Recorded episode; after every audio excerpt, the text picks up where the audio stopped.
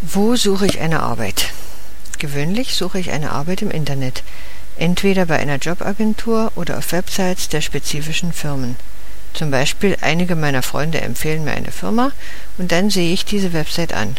Auf diese Weise fand ich die Stelle des ersten Interviews, des ersten Vorstellungsgesprächs, das ich letzte Woche hatte. Viele Angebote sind auf Webseiten der Jobagentur, daher suche ich dort oft einen Job.